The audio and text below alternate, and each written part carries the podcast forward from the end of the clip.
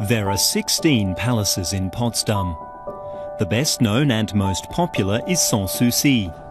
It was also the favourite of its builder, Prussian King Frederick the Great. The Rococo Palace has only 12 rooms. Frederick called it his vineyard cottage, with a hint of Prussian understatement. Frederick spent his winters in Potsdam's city palace and his summers here, where he could be without a care, or sans souci in French. Far grander was the new palace. Frederick had it built solely for show, to receive state guests.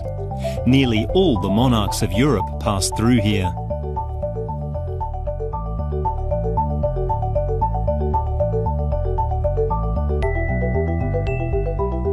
It seems as if every Prussian king fulfilled his dream of having a palace built here.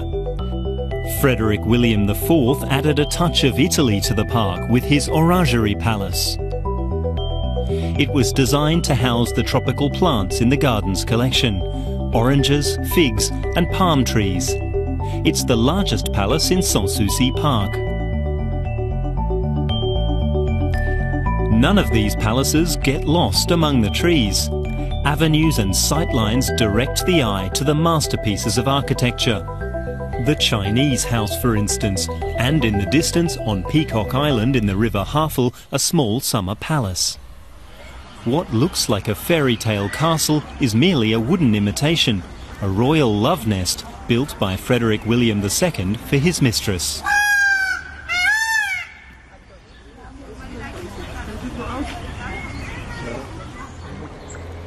Over on the Berlin side of the river is an Italian-style villa with a view of the water, Glienicke Palace.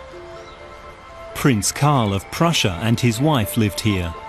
Though relatively modest in size, the best talent of the day were commissioned to design the palace and the surrounding park. Architect Karl Friedrich Schinkel and gardener and landscape architect Peter Joseph Lenné. It was the artistic collaboration of these two men that gave the palaces, parks and gardens of Potsdam and Berlin that distinctive character.